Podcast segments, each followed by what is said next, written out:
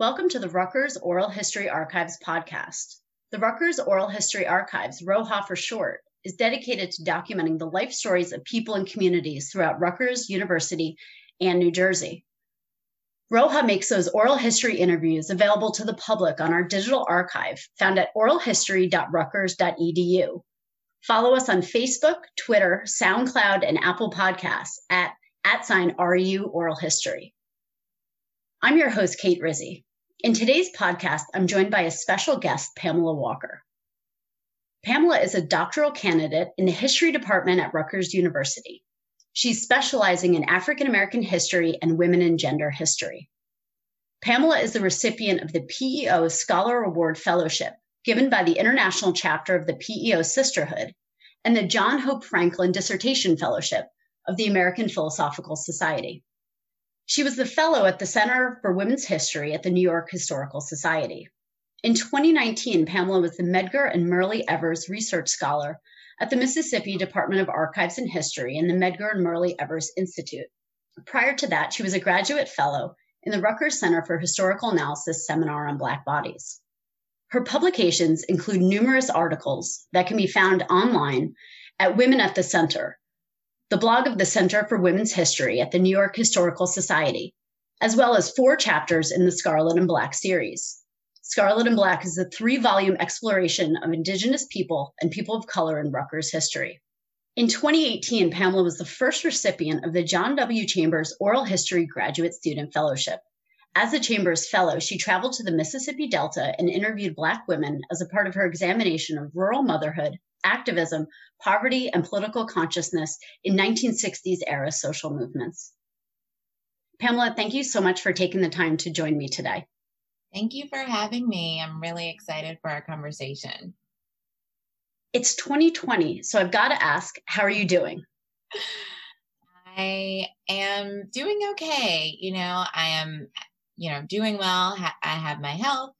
Um, my family's doing well. Um, and so, yeah, I, I'll be, I'll be really happy when this strange time is over. But, you know, I appreciate the kind of, uh, the way that it's forced me to slow down a little bit and, um, you know, think through self care for myself. So, yeah. Uh, but I do look forward to the next year and I'm ready to get out of the house.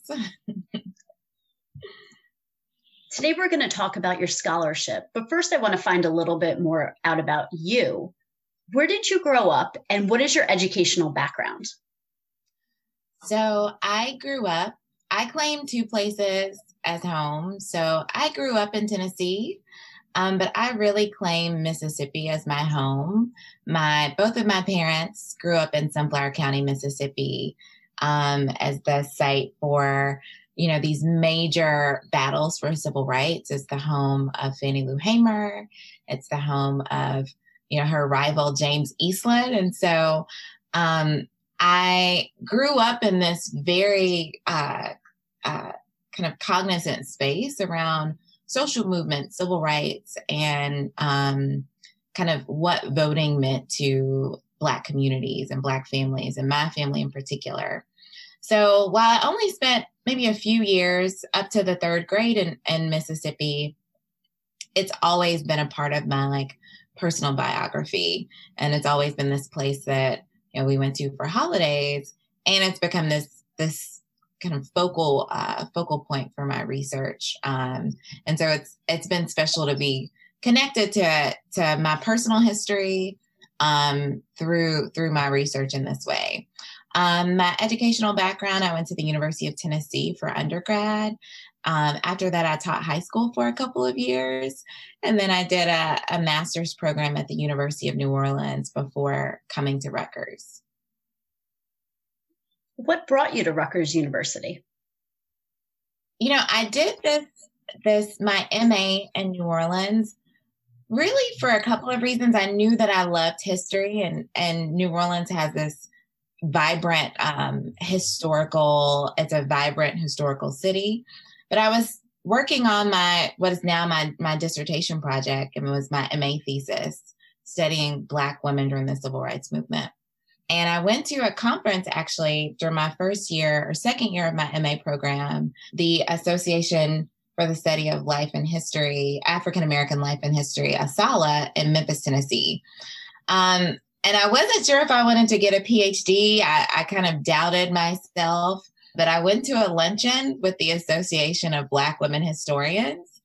And I sat in the room with all of these amazing Black women historians I even met um, a PhD student or a newly minted PhD who went to Rutgers, and I was, you know, telling her about my project and telling her about, you know, what I think I want to do and how I was like worried about applying to particular schools because I didn't think I'd get in. And she just gave me the rundown. She was like, Your project sounds great. And she's like, You know, apply to the best, apply to the best schools um, and you know, Rutgers is one of the best, and you want to work with, you know, Deborah Gray White and Mia Bay and the amazing Black women scholars. And it was really kind of being at this conference, seeing Black women scholars in the flesh and talking to other Black women scholars that encouraged me to apply to the best schools. And I got in and I decided to come to Rutgers because I knew that not only would I have models of, you know, excellence in the history profession.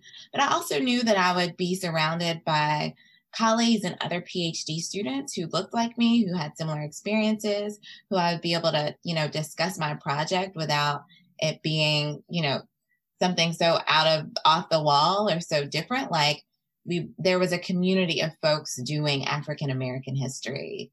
And that was really important to me as I, you know, started my career. So let's talk about your scholarship and your research. What is the Box Project, and how did you become interested in studying this topic? I'll just say first, I discovered the Box Project uh, in a conversation with my grandmother. She she uh, lived in Mississippi. She just passed away earlier this year. Um, but when I was starting my MA project uh, in 2013, my grandmother had on um, an apron made of like kind of cut out pieces of fabric. And I asked my grandmother, like, where did you get this apron from? And she was like, I made it with scraps from um, the box that my box lady sent me. And I was like, who's, what is your box lady? Like, what is that about? Well, it turns out that her box lady was this, you know, 85 year old woman who lived in Connecticut um, an older white woman, and they exchanged letters. They have been writing for 30 years at this point, 30, maybe 40 years at this point. I wanted to know more about what this box project was. And so around this time, um, I'm looking for my MA thesis project, and I discovered the archive had been uh, delivered uh, or uh, donated to a small college in Mississippi. And so I had to find out more. So I went and did research and I discovered that the Box Project was this organization, um, this grassroots project that was founded by this uh, Vermont pacifist um, named Virginia Naeve in Vermont. And she wanted to create opportunities for white New England women in the Northeast to connect with rural Black women and support the, the freedom movement in Mississippi this project was kind of snowballed based off kind of word of mouth between these women's networks in New England and these women's networks in Mississippi. And it was a way for, yeah, these women to support the movement with goods, with clothing, with food, um, and for and and also provided information about the freedom movement um, to rural Black women in Mississippi that they couldn't get or that was difficult for them to get and everyday conversations with, with people in their community. And so through this project, I'm able to see how ordinary women participate in social movements. My project is not so much concerned with naming activists or saying, you know, these women are, you know, activist mothers or these women are um, definitive participants in the civil rights movement. I think for me, I'm more um, curious about how ordinary people engage on top of their other obligations. And so for rural Black women in Mississippi who, you know, were sharecropping or working on farms or working as domestics, who also had to put their children through school were living in these really rural, isolated communities. These women who knew about the civil rights movement and and kind of were attempting to engage when they could, but maybe didn't always have transportation. This they they participated and engaged when they could, and their letters tell the story about navigating everything that was happening at that time, getting a ride to go register, putting their kids through school, encountering um, you know, recalcitrant, like racist people at the post office who didn't want them to have survival goods that were being shipped to people from out of state. It covers how Black women are navigating, you know, welfare and all these things at the same time as the civil rights movement. And it tells that additional story, um, a more complete story about ordinary people, similarly in the way that it tells about just how ordinary um, sympathizers outside of the South, these, you know, kind of volunteer moms uh, in New England, how they were organizing within their own local communities and in their churches to support the movement because they um, were kind of operating within the gender norms at the time that, you know, women who were mothers and women at their age didn't travel to the South to go demonstrate. So I'm telling this whole story about just ordinary women and how they engage in movements. In 2018, you were the John W. Chambers Oral History Graduate Fellow. A little bit of background John Clay Chambers II is a professor emeritus of history at Rutgers University. For many years, Professor Chambers taught oral history classes that were associated with the Rutgers Oral History Archives. He's always been a steward of ROHA and has encouraged many students over the years to incorporate oral history into their work. In 2018, the John Chambers Oral History Graduate Fellowship was established to foster the use of oral history and scholarship for graduate students in history. The fellowship is supported by the Ware and Cobb Foundations and through gifts made by donors, including Professor Chambers himself. As the inaugural Chambers Fellow, what research did the fellowship enable you to pursue? So I was thrilled and very fortunate to receive the funding to do oral history research in the Mississippi Delta. This was work that I wasn't sure that I'd be able to do initially when I started the project. Um, I wasn't sure first if I'd be able to really find anyone to talk to and how I would go about finding folks. I had done a lot of kind of Facebook searches and things like that, and I'd stumbled upon the founders of the Box Project's daughter, and that gave me some information um, about about the founding of the project, about the family network, um, and about Virginia Naeve's background. But I really wanted to to go interview Black women who had been res- on the uh, recipient end of the Box Project, and to get a sense about how they um, how they uh, viewed the project, but also just really get a sense of their daily life during the movement. And so the Chambers Fellowship allowed me to to go do that work, to travel from New Jersey to the Mississippi Delta, spend two weeks um, interviewing um, eight women. You approached the process of finding interview participants with a rather unique strategy. What was your process? How did you find the women that you ended up interviewing? Yeah, so like I said, I I was not totally sure how to locate these women. I knew that, you know, if they were anything like my grandmother, you know, they probably didn't have a Facebook page or they, you know, weren't that savvy on the computer.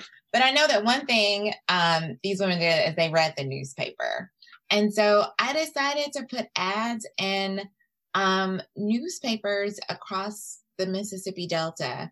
Um, many of them are predominantly have a Black readership, but I even put some in kind of the major newspapers. Um, one major newspaper in Jackson, Mississippi, which is a little outside the Delta, and three um, and three and in newspapers in the Mississippi Delta. And I really just, the question that I posed was, what do you know about the Mississippi Box Project? And I put my phone number, and my email. And really shockingly, people called me back. Um, and I got a couple emails back of people telling me that, you know, either they their mother was a participant or they were participants and that they would speak with me. Um, I'm still kind of blown away by it because, you know, I just I put them in like the classified section. Um, I I was very shocked that I believe about 15 women contacted me and I ultimately ended up doing eight interviews. Um, but still the what I was able to acquire from these women was more than I would have um, been able to do without them. Um, and they kind of filled in particular uh, parts of, of my dissertation that, you know, I wasn't able to get from their letters alone. What previous experiences prepared you for your work as a historian and especially as an oral historian? So I've done uh, a number of projects uh, through Rutgers um, with Dr. Kristin O'Brassill-Kulfan. Um, and so that was a really great starting point to think through how to um, how to how to ask uh, people that you are unfamiliar with tough questions. Um, I think and maybe questions that that may be uncomfortable answering uh, to strangers. I think another thing that's taught me, um, I'll say, when I did my my um, MA program, I studied under a professor named Connie Atkinson, and she t- she gave us a whole entire kind of class on oral history, and she said, you know, really you you really have to be patient, and you have to um not ask leading questions and just be patient and not necessarily try to pin down specific details. People may not remember a date or, you know, if it was raining or sunny that day, but they remember how they feel.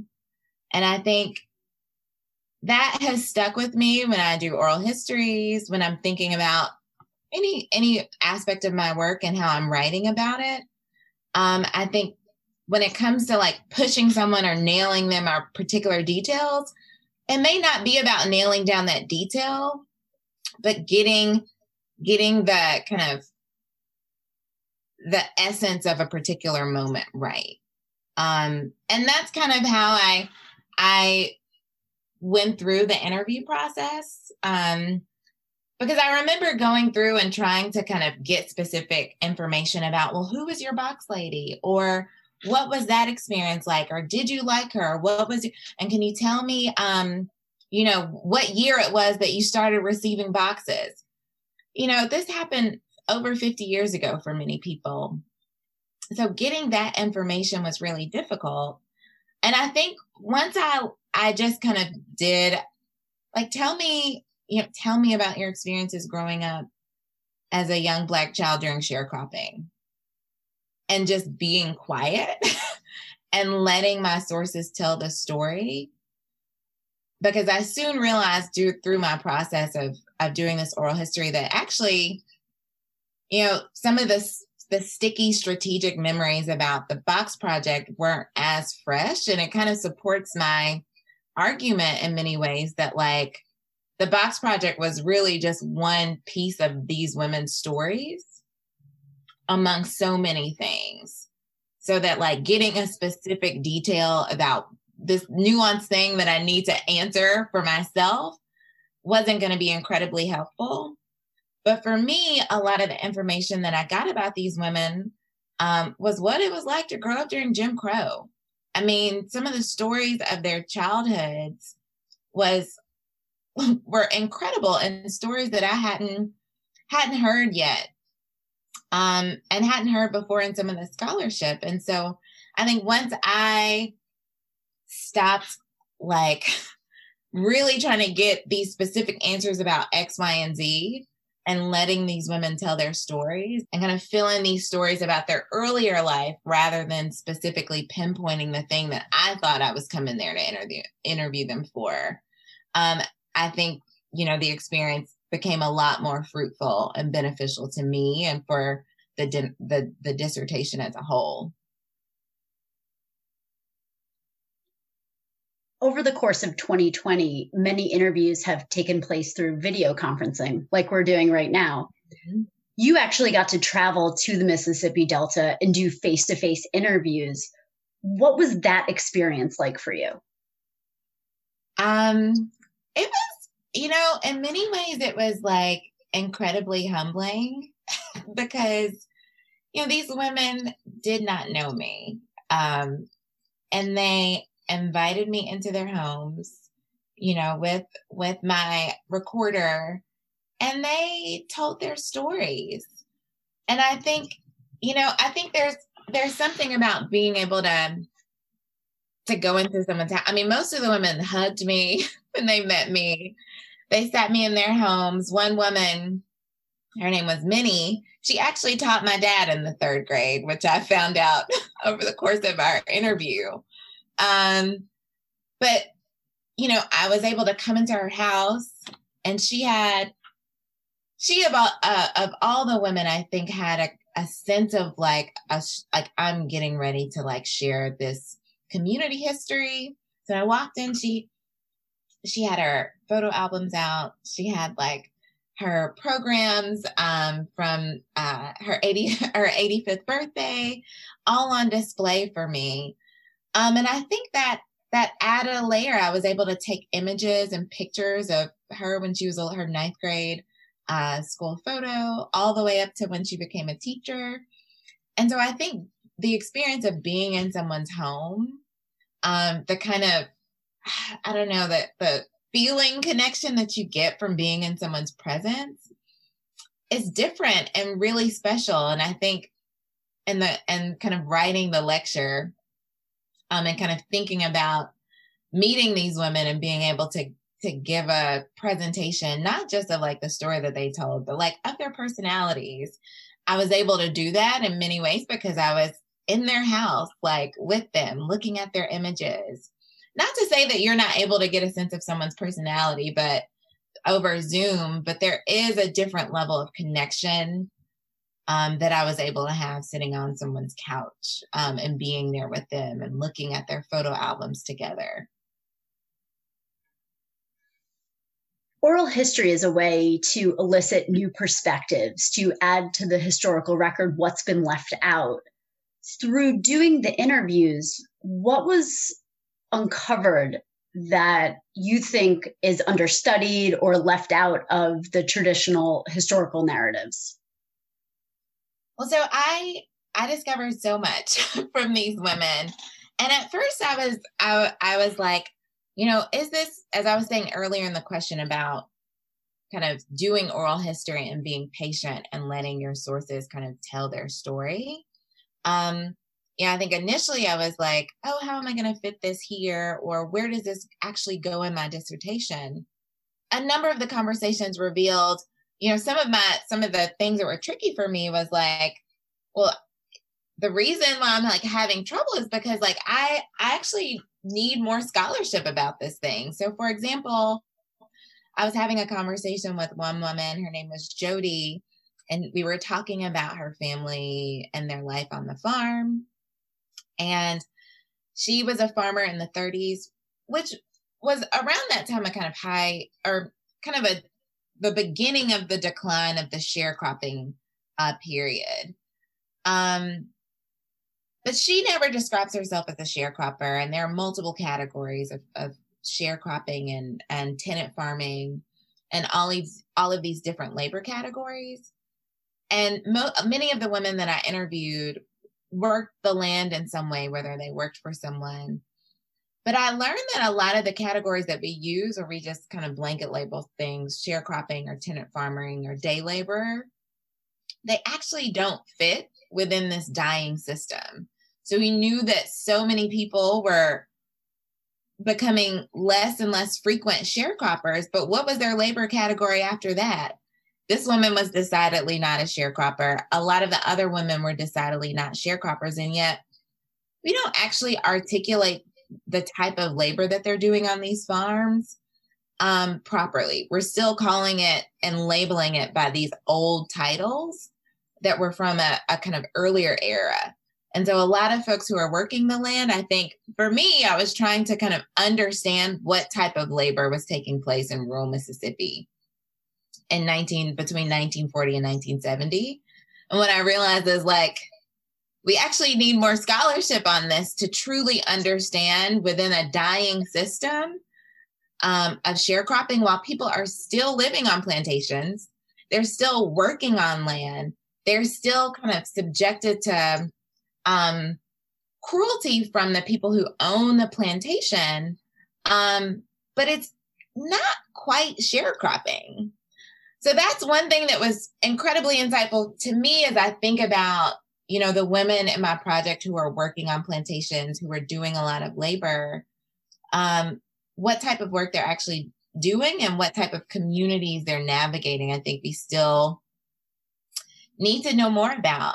I think another thing um, for me has been kind of thinking through women's networks on the ground. So, in a lot of civil rights scholarship, as I was mentioning earlier, we kind of put the people who participate in movements in categories. They are either like front lines activists, grassroots activists doing a lot of the organizing. Um, they're activist mothers, those people who have been identified as activists. Um, but then there are so many other people on the ground who are, you know, going to the post office, who are participating in um, Head Start programs, which in many ways was like an extension of the civil rights for many women how do we understand the worlds and the networks that they're uh, navigating? And so, even just some of my conversations with women like Shirley or Al Alzada are this, these women who were all connected to Head Start and who um, were not necessarily Head Start teachers, but they found out about registering to vote from their children's Head Start teacher and they got rides from their kids' Head Start teacher to go vote. I think those are really important stories to to to understand how ordinary people were within these massive networks uh, of activism, but also everyday life. Um, one woman, you know, knew Fannie Lou Hamer's daughter. Her kids went to the same school. She also knew other major local activists, Amzie Moore. They went to church together. Um, and so it's not like these people were unaware, they were just simply navigating uh, just a myriad of, of, of issues within their daily lives, but um, connected to the movement in a number of ways and acted um, uh, through their participation by registering. And I think, you know, the oral history that gave me another layer of telling telling the story of ordinary people not to be a spoiler for your dissertation findings, but through doing the interviews and through doing archival research, what are some of the big picture conclusions that you've drawn about the Box Project and race and gender and political participation? One of my main things is we need to pay attention to the ordinary. We need to pay attention to the everyday quotidian experience of, of, of women, rural Black women in Mississippi, and women in New England, white women in New England who were interested in supporting the movement. I think rightfully so, the scholarship has thought through the work of organizers. But if we don't understand the sacrifices that ordinary people or the masses made too to, to show up under considerable considerable threats of violence or being thrown off the the place that, the plantations where they lived and worked especially for these folks in Mississippi, um, we really won't understand the kind of the maneuverings that these organizers had to make to gain the trust of local people. Organizers had to earn the trust of local people to, to have them get in their car and drive down to the courthouse because they were the people after the organizers left and after a lot of the activists left Mississippi who would have to continue to deal with the, the, the political and the power structure still at play in these places. And so I think paying attention to ordinary people is is and and the ways in which you know movements happen in conjunction with uh, everyday life, and that childcare needs don't stop when the movement happens, that work doesn't stop when the movement happens, that healthcare problems and health issues don't stop when movements come to town. I think is is one kind of central focus, particularly um, and the the aspect of my project that focus in Mississippi, like that we have to pay attention to to understand how most people engage in, in social movements. What do you think is the role of historians during present day movements of social justice? When we study social movements that are comprised of individuals who understand and choose to use their power we can learn from those folks on how to use our power to, you know, make and expand democracy um, for all people. So I think the role of historians is to historicize and contextualize our present moment. Um, I think, you know, when we learn and, and practice history, we're always looking for continuity and change and identifying those patterns over the course of periods of time. And I think what we're able to do and what I see a lot of historians doing is contextualizing the things that are happening right now and showing us um, how we still have a long way to go, that those victories that we claimed, you know, 50 and 60 years ago were only partial victories, that there's still a lot of people who are, when it comes to voting rights, who are still disfranchised, or that there have been workarounds to the Voting Rights Act, or that the Voting Rights Act has been completely gutted as it was four years ago. And so that now we have to have new initiatives um, to kind of think through how to expand democracy for people. And I think that, you know, historians are the, the perfect people to uh, identify trends from the past and then point us in new directions um, for the future. And I think, you know, there it's a really great moment for historians. I see so many awesome historians on TV these days as public intellectuals. But I think to to encourage and inspire people, you don't have to be a public intellectual. You don't have to be, you know, have a Twitter account with, you know, a million followers. You can be in the classroom teaching virtually or in person, however it's going to happen with students, doing community work, doing community talks, engaging with public historians, engaging with your family. I think the way in which we kind of contextualize for people is a part of our job. Um, and the way in which we inspire people through through our work and encourage people and encourage our students that that is what we we do on a daily basis and so i think kind of contextualizing historicizing where you are you know you don't necessarily have to do anything differently um but really giving people a sense of like how we got here um is really important work and i think encouraging students and using that history to encourage students that we all have individual power and that that we can make choices that can change our future Pamela Walker, I want to thank you so much for taking the time to talk with me today. Oh, thank you so much. This was my pleasure. This is the Rutgers Oral History Archives podcast. I'm your host, Kate Rizzi. The Rutgers Oral History Archives is an affiliated center in the Department of History in the School of Arts and Sciences at Rutgers University. Follow us on Facebook, Twitter, SoundCloud, and Apple Podcasts at at sign RU Oral History. The ROHA website can be found at oralhistory.rutgers.edu. This podcast has been edited and produced by Kate Rizzi.